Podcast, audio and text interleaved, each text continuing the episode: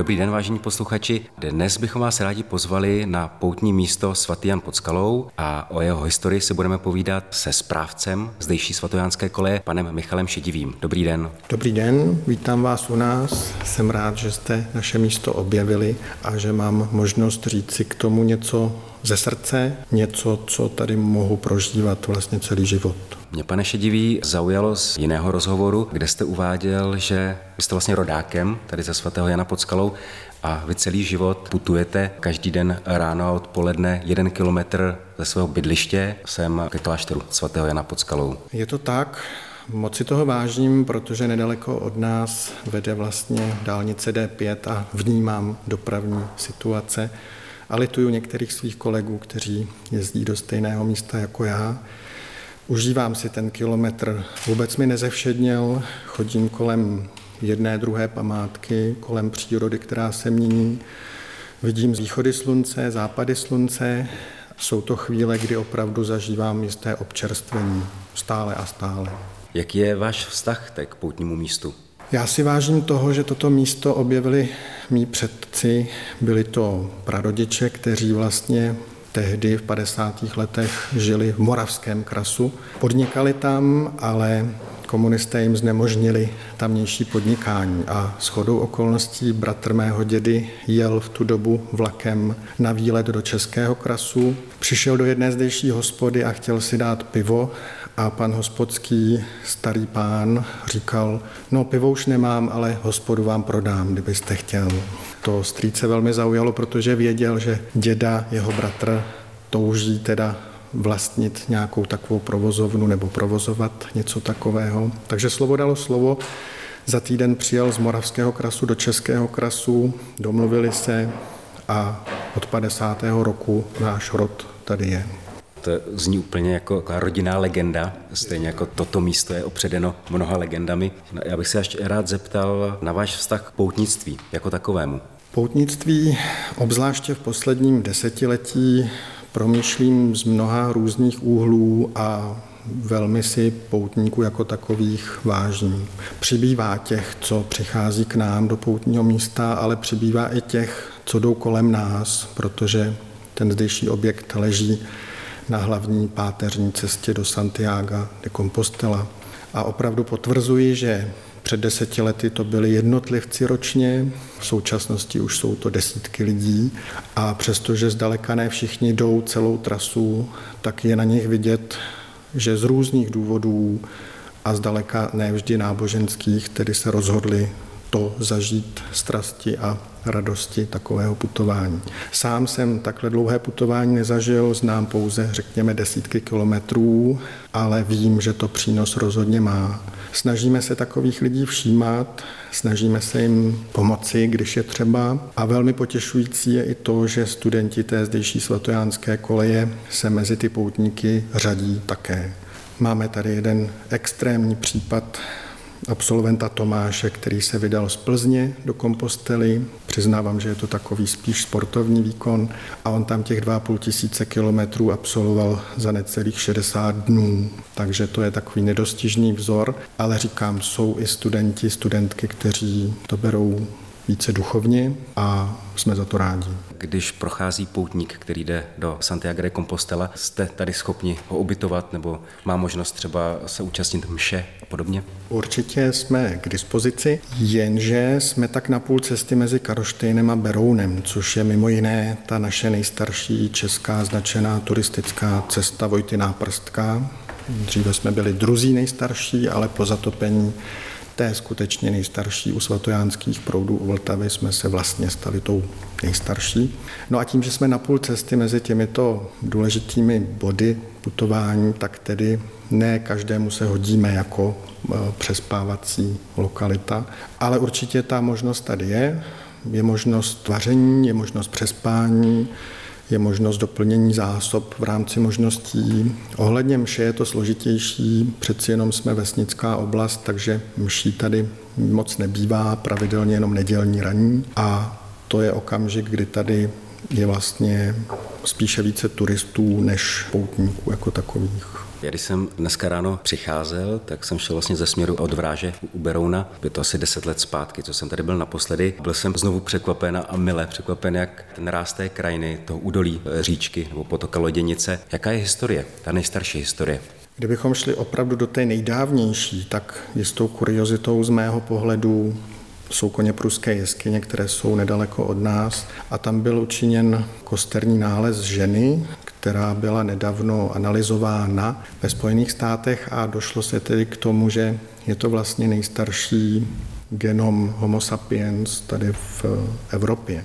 Takže přestože od dětství slýchávám, že to osídlení je tady prastaré, mluvíme o době 45 tisíc let před Kristem, tak tedy tohle mi to jakoby poprvé zhmotnilo a dokázal jsem si to představit o něco lépe. Takže 45 tisíc let před Kristem i ve svatojánském údolí už naši předkové působili.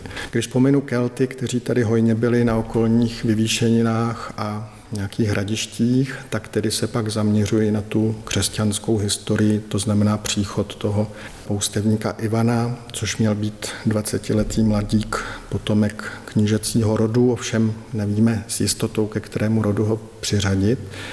No a on se měl přijít kolem roku 880. Přišel s úmyslem najít poustevnu, tušil v těch, jesk- v těch zdejších skalách eh, jeskyně, našel tu nejsnadněji přístupnou, která navíc nabízela pramen pitné vody, takže tam se usadil a tím to všechno začalo.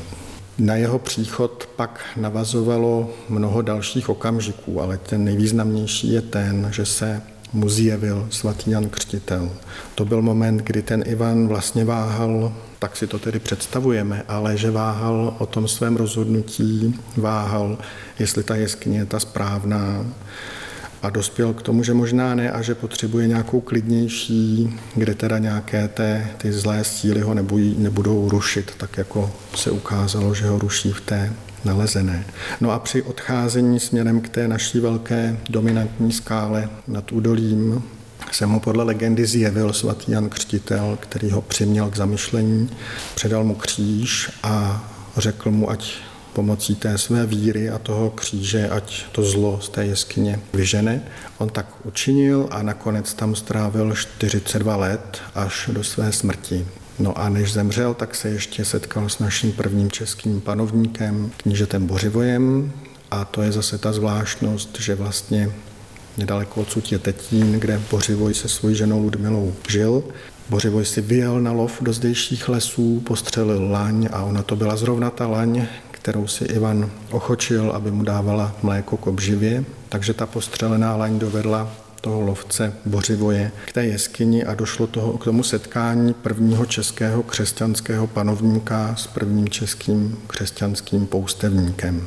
My vůbec nevíme, jestli byl první český křesťanský poustevník. Je možný, že byl z jiných oblastí Evropy, opravdu tápeme, ale takhle si ho představujeme, takhle ho prezentujeme. No a když oni oba zjistili, že vyznávají stejného křesťanského boha, tak tím zřejmě byli docela překvapení, ne fascinováni, že v té pustině zdejší se takto potkali. No a ještě více když se pak žena Bořivoje Ludmila dozvěděla o tom, že tady takový člověk žije, tak usilovala o to Ivana navštívit, což se minimálně v jednom případě uskutečnilo. Pozvala ho na Tetín, takže tam zase ho vítali jako vzácnou knížecí návštěvu.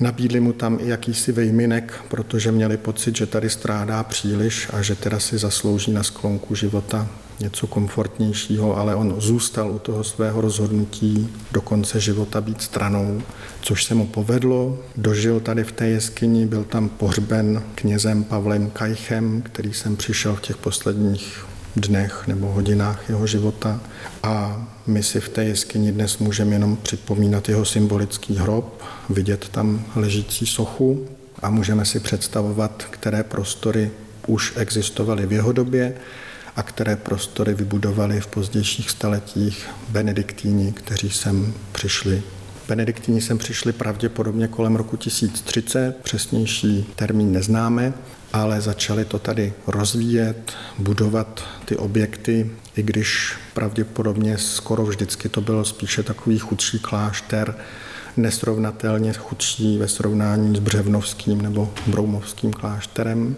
Možná, že tahle skutečnost mu zachránila existenci v době husických válek, protože nedaleký Karlštejn byl dlouho obléhán husity. Husité nejspíš byli i tady, ale podle jedních záznamů vlastně tady nic nevykradli, nikomu neublížili, nezapálili a tak podobně. Na rozdíl od toho mateřského kláštera, odkud sem benediktíni přišli, což je ostrovský klášter v Davli na soutoku Sázavy a Vltavy, kde už v současnosti klášter není, byl zcela zničen a dneska jsou tam jenom připomínány základy, půdorysy těch staveb tehdejších.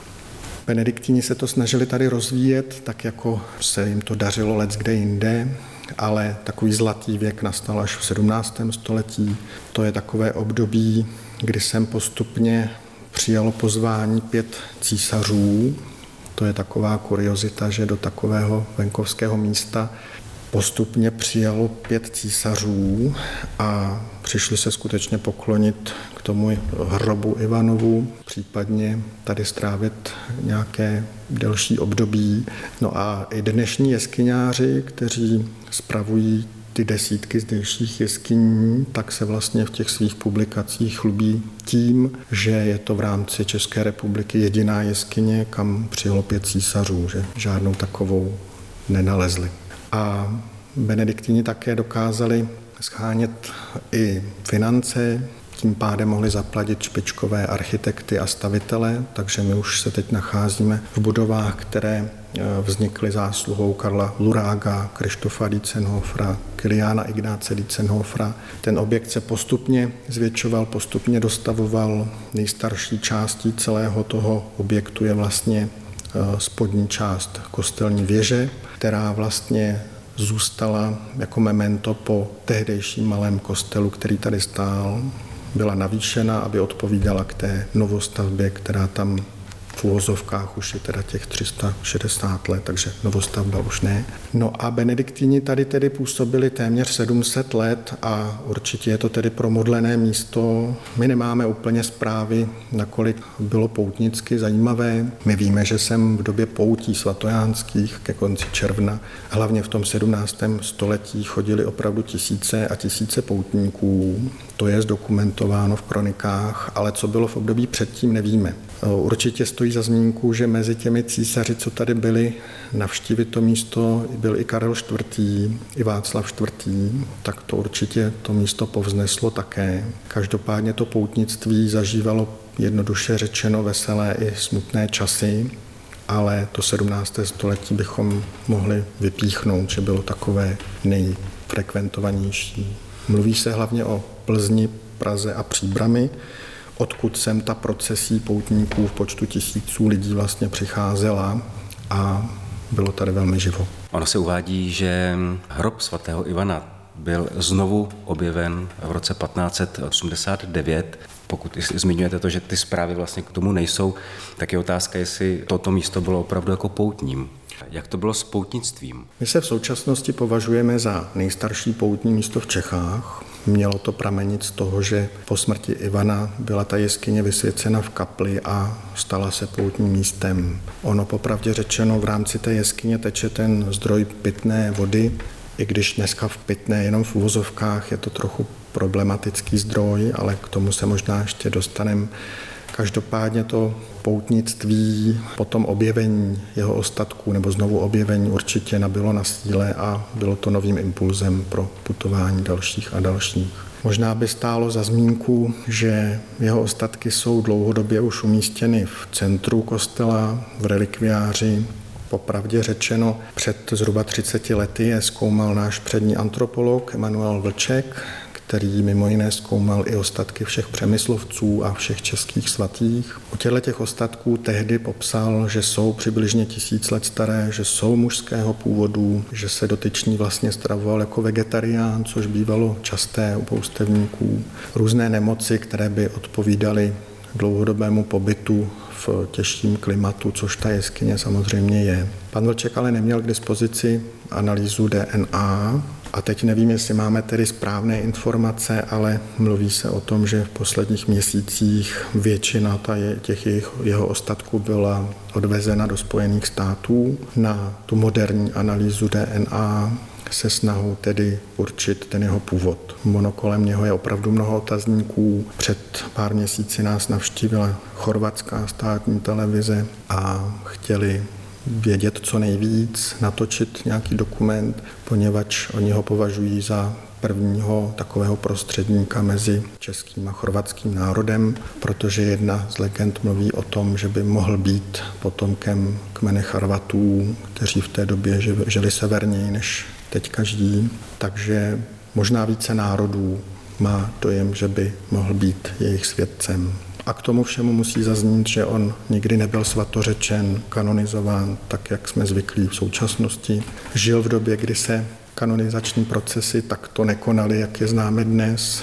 Bylo důležité něco jiného a mimo jiné i to přenesení ostatku na Pražský hrad, což se Ludmile, svaté Ludmile stalo díky svým potomkům, jejím potomkům. Každopádně Ivanovi se to nestalo.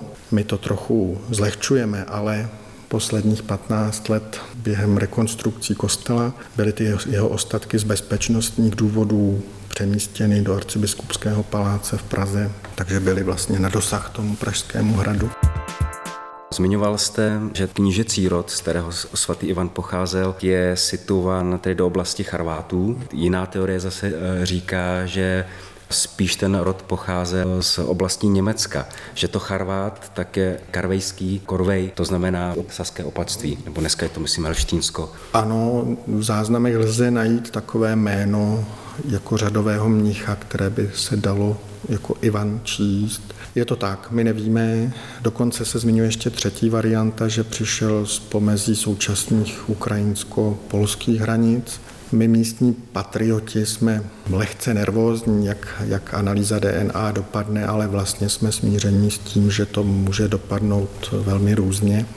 A možná, že o to až tak nejde. Ta lidová zbožnost tady je opravdu tisíciletá, můžeme teďka říct. A to místo nepochybně mnoho a mnoho lidí přivedlo do nějakého lepšího, řekněme, životního rozpoložení. Myslím si, že to samotné místo přiměje mnoho a mnoho lidí k zamyšlení se sama nad sebou a ke zvážnění prožívání těch svých životů. V legendě se hovoří o tom, že svatý Ivan tak byl velké, mohutné, hřomotné postavy, což ten antropologický průzkum také potvrdil.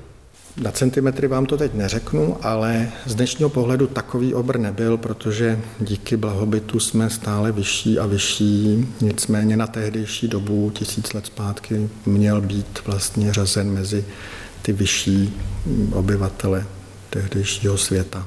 Zmiňoval jste vztah svatého Ivana k víře nebo vůbec k, k církvi. Dneska říkáme, že pravoslavná církev svatého Ivana spíše blahoslaví než katolická církev. Kde se ta úcta ke svatému Ivanu nejvíce prožívá? Jestli to je období baroka, řekněme těsně po té, co se ty ostatky objevily, nebo jestli to je eh, potom až období, řekněme, národního, národního obrození a hledání vlastně nějakých kořenů českého národa. Jako amatérský badatel eh, bych řekl, že je to baroko. Bylo to období, kdy vlastně vznikl i řád Ivanitů, to znamená lidí, kteří měli dojem, že ten Ivan je jakýmsi vzorem a že by stálo za to ho následovat. Pravoslavní, my to opravdu zažíváme, že oni mývají pouť ke svatému Ivanu týden po té katolické zdejší pouti. A když se jich na to ptám, tak oni ho opravdu řadí mezi čtyři významné regionální světce po svatém Prokopu, Václavu, Ludmile, tak tedy Ivan rozhodně. Přijíždí sem pravidelně jejich arcibiskup, biskupové a třeba 100, někdy 200 věřících, což je ve výsledku víc, víc než těch katolických. Takže oni ho opravdu berou velmi vážně a svoje obřady jednou, dvakrát, třikrát za rok slouží přímo u jeho hrobu a máte pravdu, katolická církev s tím trochu váhá. Vnímám to jako praktikující katolík, že vlastně nevíme, co ano, co ne. a ty otazníky tam bez pochyby jsou. Klášter byl zrušen v roce 1782 během josefínských reform, stejně tak poutnictví, institut poutnictví. Co se s klášterem dělo dále? Začala být taková pestrá historie těch 700 let klášterních. Dnešním pohledem mohlo být takových monotónních, i když to nechci zlehčovat, samozřejmě zažívali zde lecos. No ale potom hrabě Špork byl tím prvním a nejbohatším, pravděpodobně nejbohatším majitelem v té dlouhé následné historii. On to tady přebudoval na textilní manufakturu, práci mnoha místním lidem. Každopádně ty vnitřní přestavby už šly takovým průmyslovým směrem, takže už to bylo něco jiného, zcela jiného, než, než eh, stavitelé předtím zamýšleli. Každopádně ta zaměstnanost byla důležitá v tu dobu a dokonce se velmi uvažovalo následně v dalších desetiletích eh, o nějaké lepší dopravě do tohoto místa, v konečné fázi i o vlaku, což jestli jste přicházel z Vráže, tak se možná jeví jako nemožné klikatit se podél toho zdejšího potoka. Každopádně oni byli připraveni i na různé tunely, protože ten průmysl tady najednou začínal být významný a ti majitelé byli významní a dokázali ovlivňovat to rozhodování. Nakonec z vlaku sešlo. Tam bych ovšem možná mohl dneska zmínit to, že vlaku jsme nakonec neunikli, protože tady pod námi, šikmo pod námi, povede tunel mezi Prahou, Smíchovem a Berounem, takže nakonec tedy ta trať de facto se dotkne našeho katastru, i když ji nebudeme až na malé doplňující stavby vlastně vidět. No a ti následní majitelé stojí za zmínku i období, i když krátké, ale zapsalo se do historie, vznikla tady koželužna. Já to říkám jako takovou kuriozitu, protože se to dostalo do těch kronik také kvůli nadměrnému zápachu.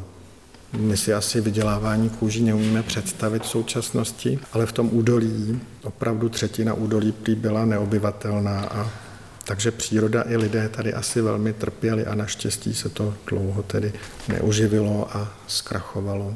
Určitě velkolepé období bylo i zámecké období, kdy se tedy objekt zase vrátil do rukou lidí, hraběnky Valburgy a pana Bergera, kteří to začali budovat jako zámek.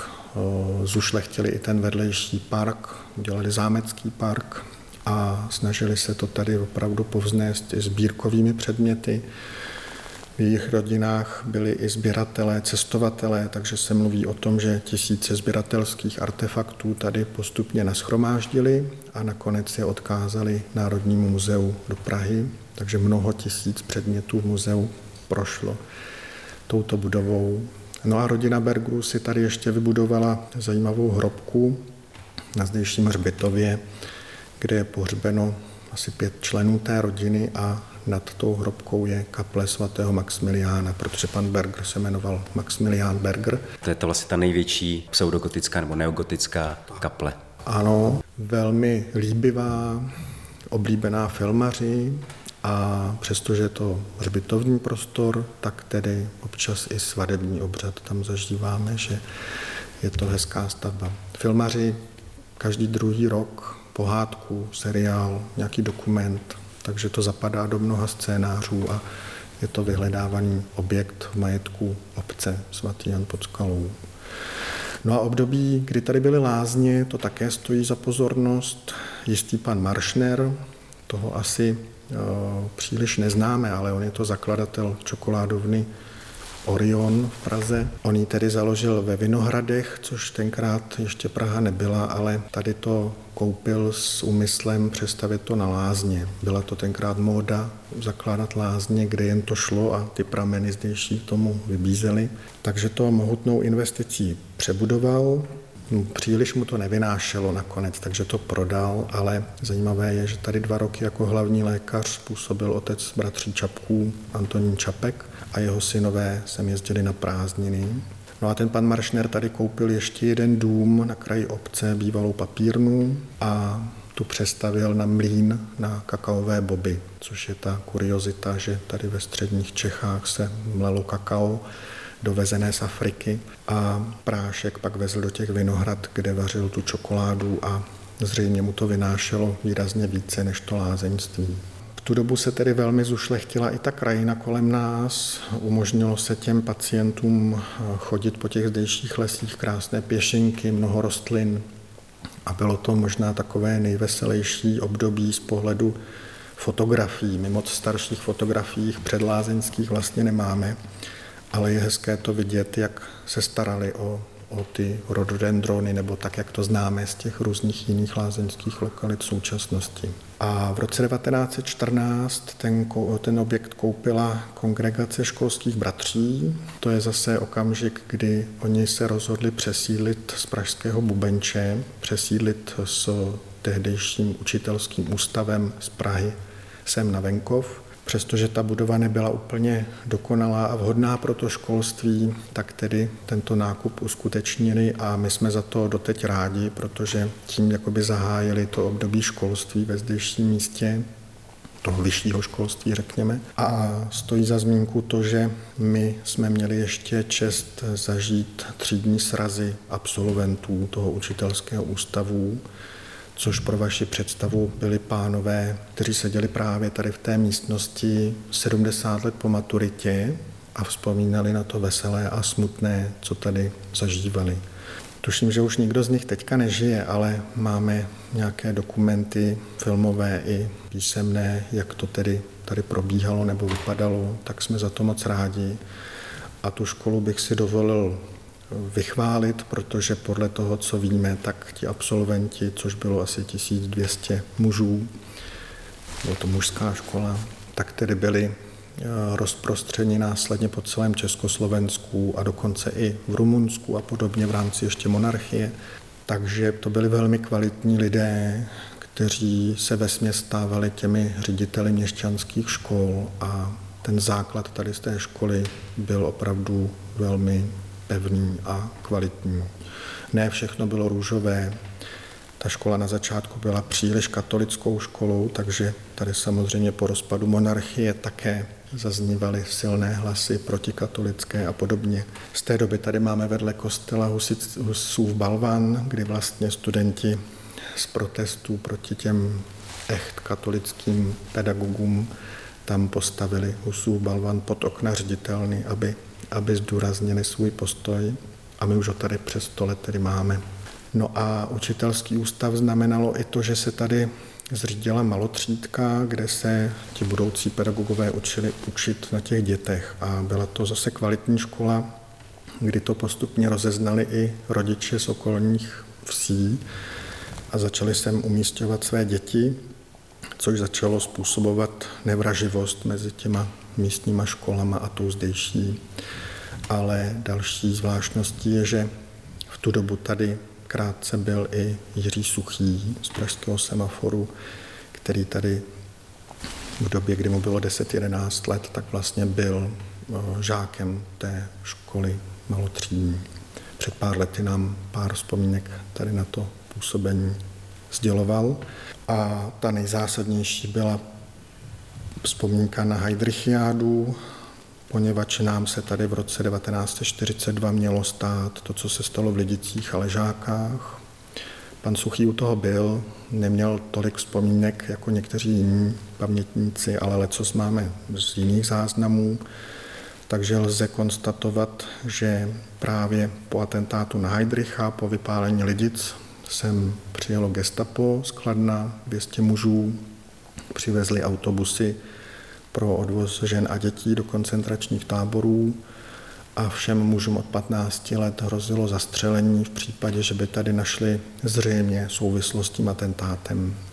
Prohledávali všechny zdejší nemovitosti, včetně té jeskyně eh, za kostelem, včetně hrobů, které tam jsou, hrobů mnichů.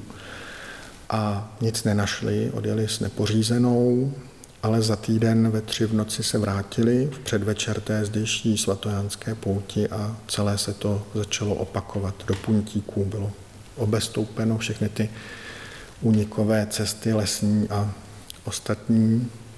Takže opravdu napínavé chvíle, kdy obyvatelé už byli zhromážděni v tom parku a věděli už, co se stalo v Lidicích a nemohli tušit, co soused o sousedovi, jestli náhodou v nějakém odboji nejsou angažováni. Takže se de facto loučili rodiny mezi sebou, tak já si to nemůžu představit, o to víc, když teď zažíváme válku nedaleko odsud. Každopádně starosta už podle seznamu vybíral, kdo teda patří do autobusu a kdo ne. Takže opravdu hrozné chvíle. Pro svatý Jan to dopadlo dobře, nenašli nic, odjeli, ale druhý den se vydali do ležáků a zničili ty ležáky. Mým pohledem to byly asi nejtěžší okamžiky z celých těch tisíc let, co tak trochu sledujeme, pokud to jde. Ale nutno přiznat, že archivy úplně ještě ne, neodpověděly na to, co se tady odehrálo. Česká televize natočila hm, podrobný seriál o Reinhardu Heinrichovi a údajně v jednom díle, říkal mi to jeden příchozí člověk, zaznělo, že ten rozkaz ušetřit svatý Jan vydal jeden z velitelů gestapa prý proto, že tady měl nějakou honitbu v těch zdejších lesích a že se mu tedy velmi nehodilo, aby se tady nějak takhle rušilo nebo něco stalo z válečného pohledu. Nevím, jestli je to pravda, ale eh, ještě jsem nedohledal v české televizi, jestli je to o něco opřené. Ta neblahá doba, kterou uvádíte, tak pokračovala i po druhé světové válce. Je to tak. Ministerstvo vnitra znárodnilo tady ten objekt. Tady vznikla věznice a vlastně tábor pro kulaky, tábor nucených prací. Vznikla na základě požadavků průmyslových podniků na Berounsku, cementárny, železárny, které neměly dost pracovní síly po válce a Vysloveně existuje dokument, který žádá ústřední výbor komunistické strany, aby zřídil nápravné zařízení v tom zdejším kraji. Takže to odnesla tato budova. To je období, kdy svatý Jan byl vymazáván z map, nesměl tady být eh, organizovaný turistický ruch, mělo to být takové utajené místo. My jsme měli čest zažít ještě setkání, mnoho setkání s se dvěma bývalými vězenkyněmi z té doby, kdy tady bylo ženské vězení. Tu hlavní paní Havlujovou bych zmínil především, protože zemřela letos. Dožila se tuším 94 let a do poslední chvíle nám se jezdila vzpomínat na ty časy, aby se nezapomnělo, aby říkala těm našim studentům i nám, že ta svoboda není vůbec automatická, aby jsme se o ní zasazovali zároveň říkala důležitou věc ohledně odpuštění, že ona dokázala vlastně odpustit těm svým trýznitelům, věznitelům, ale zdůrazňovala, že to neznamená zapomenout, že to je rozdíl a to jsme rádi, když prostě člověk, který to zažil, tak že to říká, říkal těm našim studentům a nám ostatním. Bylo to období, které znamenalo i to, že svatý Jan se začal výrazně vylidňovat, takže když přeskočím další dekády, tak při sametové revoluci už nás tady zbylo jenom 70 stálých obyvatel. Bylo to takové místo opravdu ponuré, ostnaté dráty kolem budovy, vysoká zeď třímetrová. Dneska už jenom zeď je tam, ale už eh, poměrně původní podobě, respektive ta nejkřiklavější část, která zasahovala až na náves, tak byla naštěstí odstraněna a budova nebo celý ten komplex budov se jaksi otevřel, tak jako to bývalo dříve. Údajně ta věznice byla zrušena na nátlak Mezinárodního červeného kříže. Je to možné, ale pravděpodobnější je, že v tu dobu se začaly otevírat různé uranové doly, kde bylo potřeba tuhle sílu lacinou a hlavně mohlo se o ní přijít, řekněme, takže se jim hodily tyto pracovní síly spíše do těch dolů a věznice byla uzavřena. Ale ministerstvo se budovy nevzdalo a mohutnou investicí přebudovalo na školu ministerstva vnitra. Mluvíme o policejní škole, mluvíme i o období, kdy tady studovala STB. Je to taky takové bílé místo. Já tak občas se zamýšlím, kdyby přišli ti absolventi říct o ten třídní sraz, také jako ti z učitelského ústavu. Vlastně by mě to zajímalo, jak to tady prožívali, co tady zažívali. Popravdě řečeno, v tu dobu jsem byl malé dítě a rodiče nám neříkali, co se tady děje nebo neděje. Mm, byli to ve směs mladíci 18-20 letí, často ze Slovenska, kteří tady studovali prostě ten svůj obor, který chtěli nebo museli, těžko říct a my jsme tady s nimi hrávali fotbal v tom parku ale neřešili jsme tyhle věci. Vlastně až sametová revoluce, a to už tady byl archiv ministerstva vnitra, kartotéka obyvatelstva, všech zemřelých obyvatel 50 let dozadu, tak jsme zažili to, jak jsem během prosince 89, ledna 90 přijíždělo několik kamionů z Prahy v doprovodu STB a sama STB se tady začala skartovat dokumenty. Dneska se ví, že dvě místa kolem Prahy a jedno u Brna, že takto posloužila ke skartaci, protože v době té revoluce, která nakonec byla sametovou, tak tedy nešlo někde v Praze pálit tuny a tuny dokumentů, takže tehdy se tady topilo uhlím a velmi snadno se tam tedy takhle skartovalo, že ani provozní zaměstnanci u toho prý nesměli být a oni sami si tam pálili ty dokumenty. A my už jsme pak druhý den viděli jenom to množství papírových sazí, co vylétly komínem a byly tady široko daleko kolem nás. No a teprve v roce 1991 byl objekt ve výčtovém zákonu vrácen kongregaci školských bratří. To je ta organizace církevní, která to tu koupila v tom roce 1914. Vráceno to bylo v různém stavu, ale můžeme klidně říct v bídném stavu, protože každý větší déšť znamenal běhat na půdě a chytat vodu, kde to protéká a další a další věci kolem toho. A v roce 1994 se toho všimli manželé Felnerovi, kteří tady byli také na výletě a koukali se z té naší vyhlídky u kříže a viděli ten objekt pod sebou a zasnili se, že by tady jednou chtěli založit školu.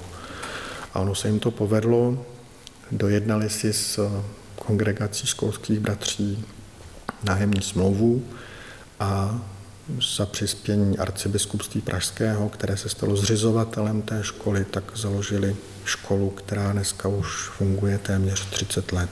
My jsme za to moc rádi, už jsme také vyprodukovali přes tisíc absolventů, na rozdíl od toho učitelského ústavu před stolety jsou to skoro samé ženy a dívky, protože pedagogika, kterou tady studují, tak je dneska spíše o těch ženách, takže máme přibližně 970 absolventek a nějakých 50-60 absolventů. Občas se začítáme do těch textů těch předchůdců, co tu studovali před 100 lety, což je pro moderní studenty nepředstavitelné, že by měli vstávat v půl šesté a rozcvička a modlitba a bohoslužba a procházka a zamčené pokoje ubytovací během dne, aby neměli příležitost tam lelkovat. Takže to jsou takové kuriozity současnosti, ale jsme rádi, že škola tady je. A přestože školství je v takovém stavu, jakém je a církevní školství je ještě trochu otloukánek ve srovnání se státním, tak se to velmi posouvá. A od roku 2018 jsme byli vyhlášeni národní kulturní památkou, čehož si vlastně velmi vážíme, protože když jsem po sametové revoluci přišel ten první statik a viděl ten kostel, tak nám řekl, ať ho necháme spadnout, že už nemá smysl mu pomáhat. Ta statika tady byla špatná, tlak skal, špatné podloží a další komplikace. No, naši předchůdci založili svatojánskou společnost, nadaci, respektive později společnost a začalo se schánět finance i odborníky, aby se to dalo dokupy. To se podařilo, po deseti letech si té aktivity všiml i stát, ministerstvo kultury a začalo pomáhat i ono. Takže velmi pomohlo se statikou, to, co bychom jako místní nikdy nenašetřili, tak tedy šlo z těch dotací. Je moc hezké vzpomínat na porevoluční dobu. Dnešním mladým už je to těžko představitelné, ale kdo to zažil, tak ví takové to nadšení, kdy lidé se pustili do práce, hodně dobrovolničili a pomáhali v těch svých regionech. Tak to jsme měli možnost zažít a kostel je postaven, opraven velkou zásluhou těch místních i přespolních, kteří to vzali za své. A co pro místo znamenalo být vyhlášeno národní kulturní památkou? My jsme z toho úplně na začátku nadšení vlastně nebyli, protože jsme nevěděli, co to obnáší. Měli jsme různé vzory z okolí, ze širšího okolí, ale sami jsme si to tady neuměli představit a hlavně proto, a teď je to trochu možná proti vašemu podcastu, ale my jsme se báli příliš velkého návalu turistů, takže s tím jsme trochu opatrní a když nám současné sčítače říkají, že na vrchol té skály vyhlídky přijde 50 tisíc lidí ročně, tak to se ještě dá. Když víme sněžku, kde přijde 10 tisíc za den, tak to samozřejmě je pořád eh, nějaký slabý odvar.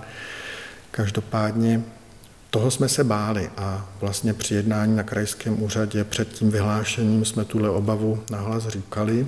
Snad to mohu říct, ale tehdejší vedení nás uklidňovalo, že propagaci takových míst vlastně vůbec neumí a že se nemusíme bát, že by tady stoupla návštěvnost.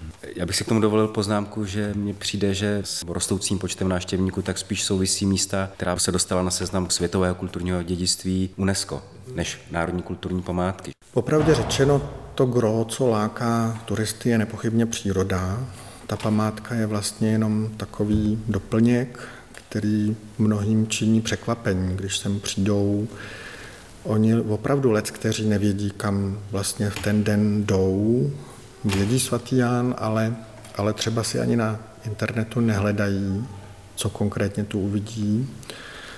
A na druhou stranu sem přichází tací, kteří sem chodí i několikrát ročně. Oni říkají, že se toho nemůžou nabažit a že pořád i s rodinou, že to stojí za to znovu jít do té jeskyně kostele, znovu jít na tu vyhlídku nebo do skanzenu Solvajovy lomy za vyhlídkou. Takže tady jsou různé typy návštěvníků a stále a stále jsou tací, co přicházejí z Prahy, která je 25 kilometrů od nás a říkají, no my jsme vůbec nevěděli, že to tady je. Takové údolí, takové krásy, že máme za rohem. Takže my se trochu bojíme a zkušenost je například s českou televizí, pořad eh, pana Žmolíka po Česku.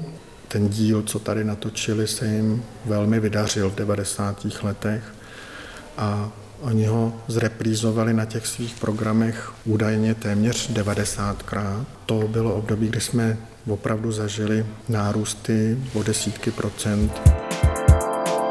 Tady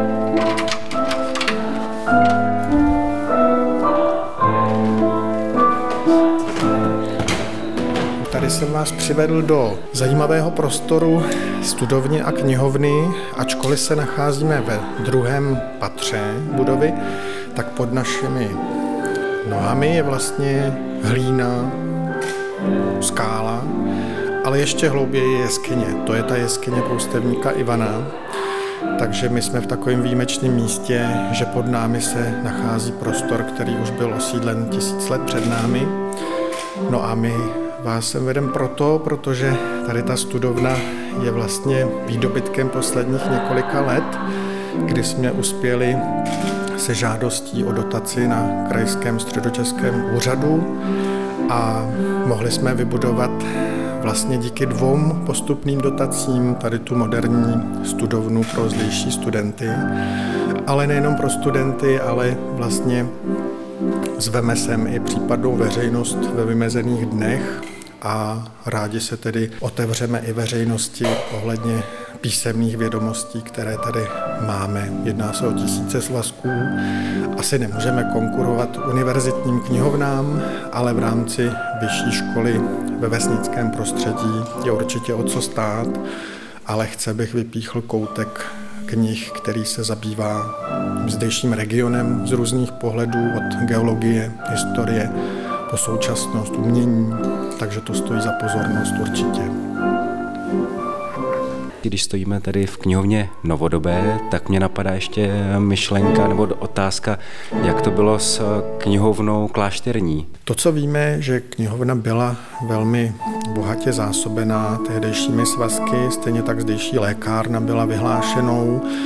Nicméně klášterní požár a války, švédské války to všechno znamenalo, že svazků ubývalo, že se zachránilo jenom několik exemplářů a ty, pokud vím, jsou v současnosti v Národní knihovně jako poslední zbytky svatojánské knihovny a smutné bylo i to dočítat se v kronikách, že lec jaké svazky byly prodávány na váhu, to znamená jako papír, který se užíval na nejrůznější věci, ale ke čtení už asi ne. No a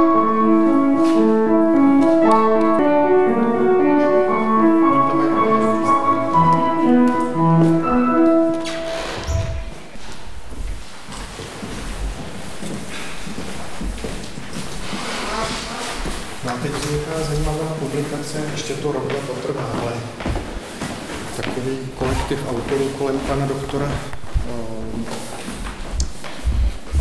Žáka, Karel Žák a pana doktora Cílka vlastně tvoří takový trio publikací. Začali Tetínem, pak pokračovali Srbskem a svatý Jan Podskalově do Třetice.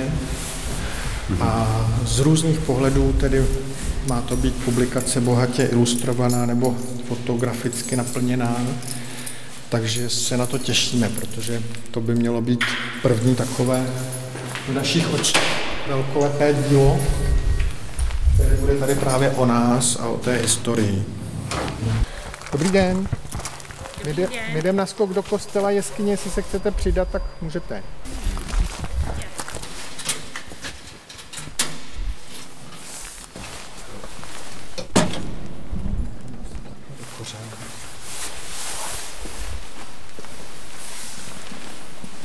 Já vám otevřu tu jeskyni a vy si můžete prohlížet jeskyni kostel případně.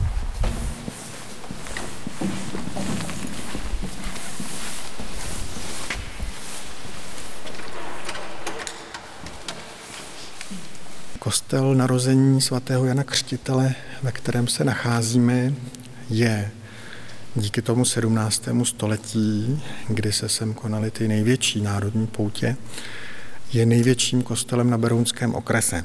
Takže to je zase taková naše chlouba, že ačkoliv nás tady v současnosti žije 200 stálých obyvatel, tak máme lehce větší kostel než 20 tisícový Beroun vedle nás. No a zopakoval bych, že tedy tou nejstarší stavební jednotkou je tedy eh, věž, která je zatím hlavním oltářem a která teda eh, stávala už u toho tehdejšího malého kostela.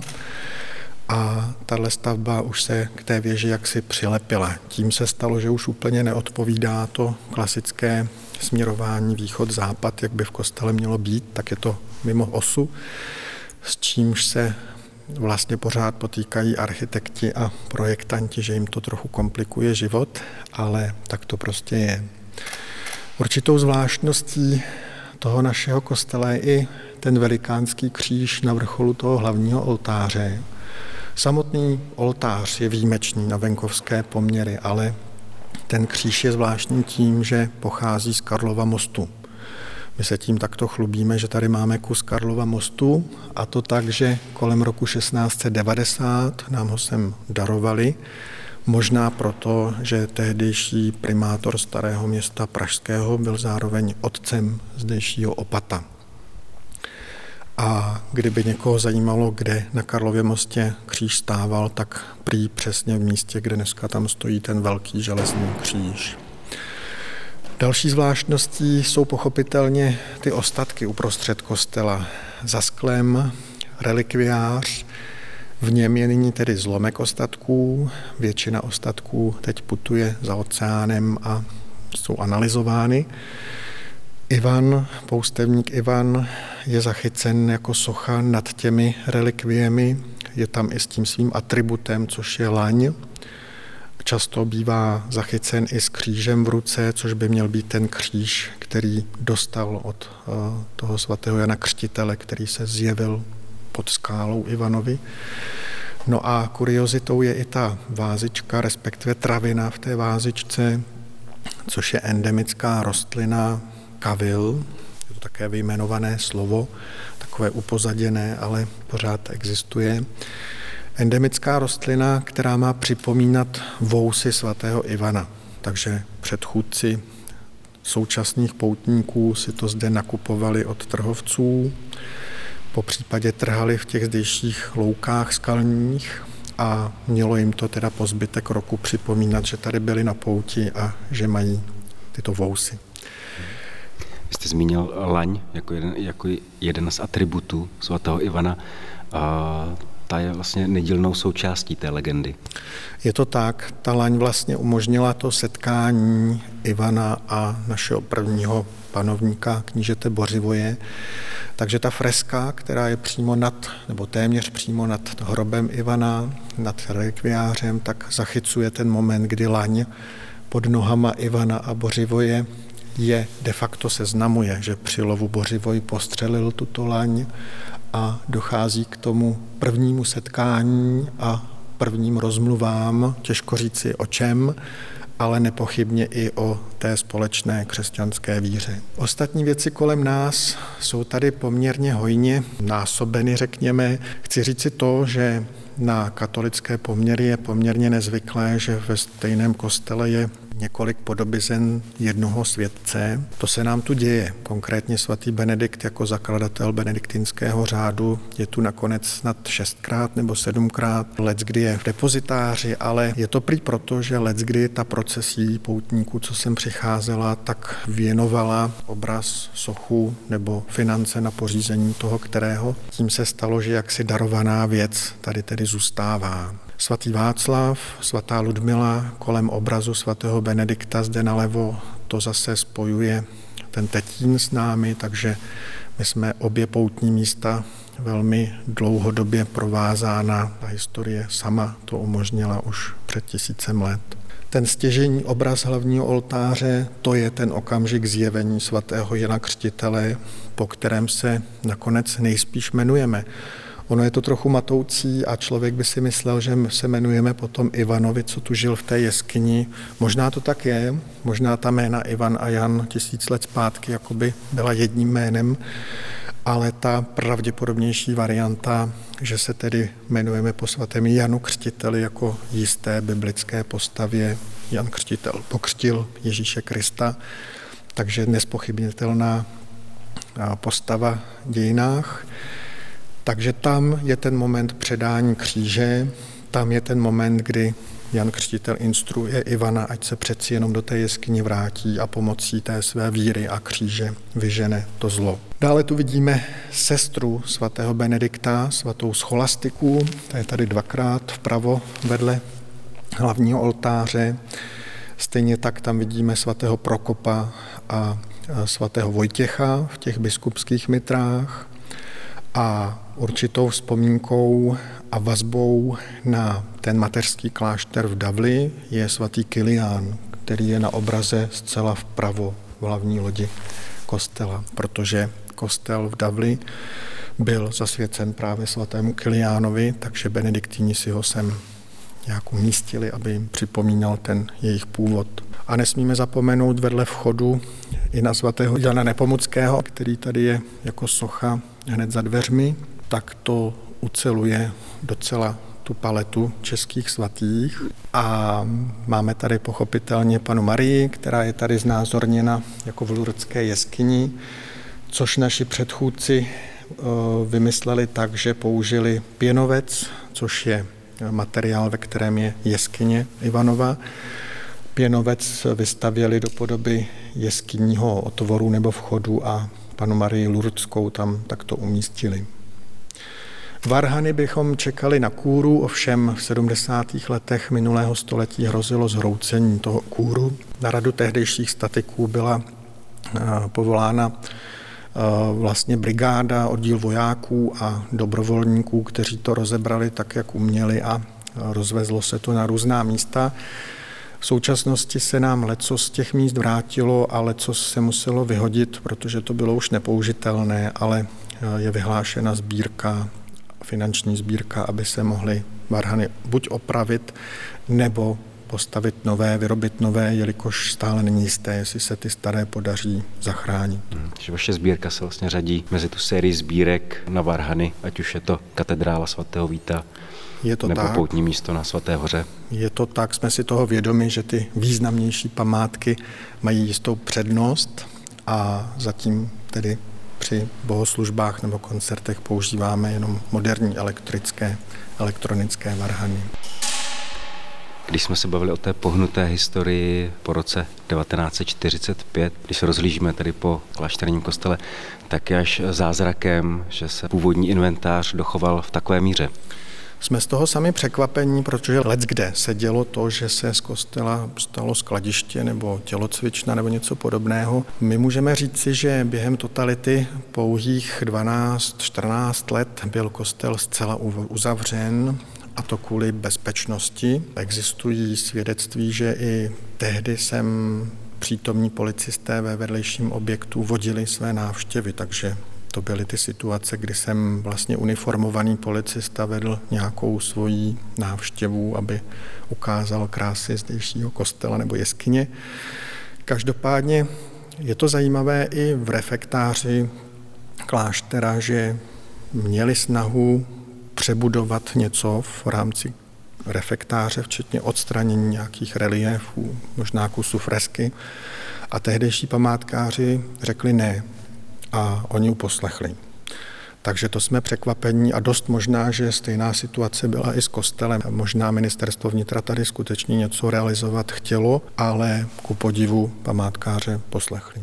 Jestli bychom se mohli podívat do jeskyně svatého Ivana? Rád vás tam vezmu. Pozor, sehněte trochu hlavu, je to nižší.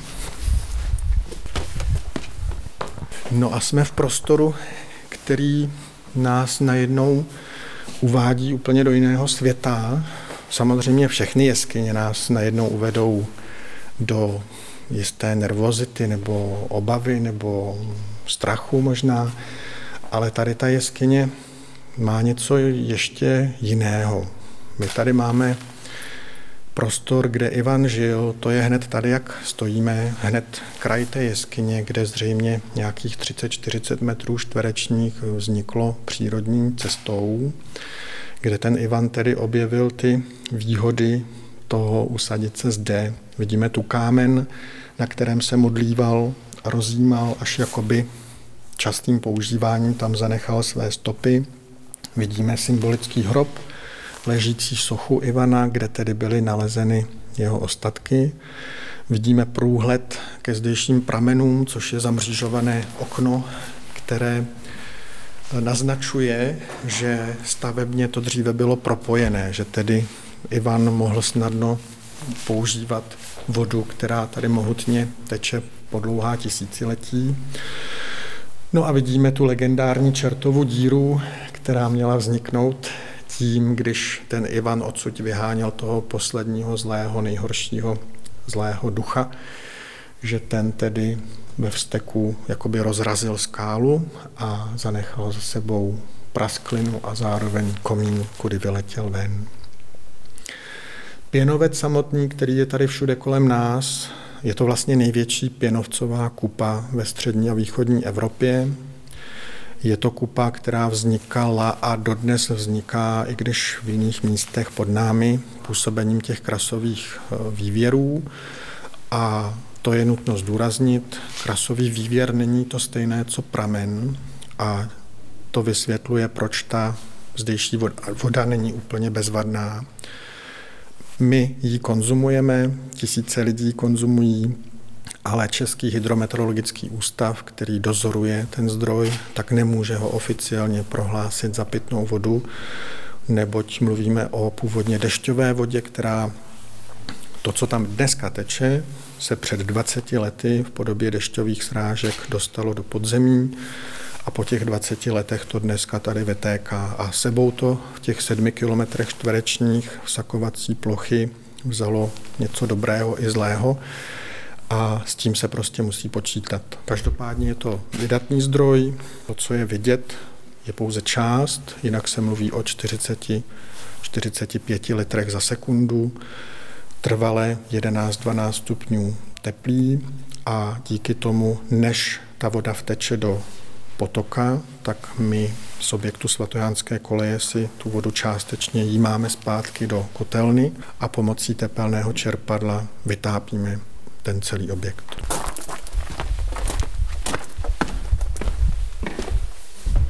No a tady ta nejzaší část jeskyně Můžeme zde vidět i netopíra vysícího pod stropem. To právě chci říci, že kromě jiného je to zimoviště netopírů, takže každý leden sem ochránci přírody přichází sčítat exempláře, ale především je to tedy krypta, pohřebiště asi 160 benediktínů, kteří tady za těch 700 let žili a zemřeli, tak jsou pohřbeni v té stěně. A je to ta krypta, kterou také během té druhé světové války fašisté prohledávali v domění, že by tady nějaká souvislost s atentátem na Heindricha mohla být. Takže úplně probádané místo to není z pohledu současné archeologie, ale takovéto záznamy tedy existují, že tedy tolik ostatků by se tady mohlo najít. Je tady i oltář, mramorový oltář, který sloužil pro zádušní mše za zemřelé a je to taky oltář, podle kterého si naši předchůdci dokázali předpovědět počasí podle orosení toho kamene. Takže je-li orosen, tak tedy do tří dnů by mělo pršet. Teď ho vidím jako suchý, takže by pršet nemělo. A je to místo, které tedy má co do sebe. Lidé, co sem přicházejí, tak tady zažívají výjimečné okamžiky a to nechť posoudí každý příchozí, jak to na něj působí. Tak v této části navazující na poustevnu Ivanovu je ještě jeskyní kostel zasvěcený paní Marii a to je také určitá rarita na středoevropské poměry málo kde můžeme takový prostor eh, vidět. A je zajímavé, že je to funkční kostel, že tedy několikrát do roka tady eh, církevní obřady jsou a ačkoliv jsme v jeskyni, tak dokonce zase i svadební obřad. Takže další taková zvláštnost. Kdybychom chtěli návštěvníky pozvat do zdejších památek, tak můžeme různými způsoby toto umožnit. Eh, nejčastěji během svátků, během víkendů od dubna do října jsme tady k dispozici jako dobrovolný spolek, svatojánská společnost, průvodci, kteří se tady střídají. A když bychom například nehovořili k nějakému kolektivu návštěvníků, tak můžou příchozí požádat o nějakou informaci. Určitě rádi zodpovíme dotazy typu historických nebo i současných, jak to tady funguje. Každopádně stále slýcháváme od příchozích, některých příchozích, že je tady pořád zavřeno, což nás pochopitelně mrzí, ale na to, že jsme dobrovolníci, tak se snažíme přibližně 180 dní v roce tady být k dispozici a mluvíme tedy o časech mezi 10. dopolední a 17. podvečerní, kdy tedy tu ovedenou dobu se tady nacházíme. Je to víkendy od dubna do října a svátky popravdě přidáváme i ty mimo sezónní, ale ty úplně negarantujeme. A pak také letní prázdniny každý den, kromě pondělí, abychom si mohli odpočinout taky. Mm-hmm. Pane Šedivý, moc děkujeme za to, že jste nás provedl poutním místem svatý Jan pod skalou a přejeme uměřený počet návštěvníků. Děkujeme. Rádo se stalo, velmi děkuji za takové přání a určitě o takové návštěvníky stojíme a opravdu máme zájem na, to, aby, na tom, aby oni si skutečně odsud odnesli něco víc, než někde, kam přijedou za tou fotografií nebo něčím podobným. Přijďte k nám.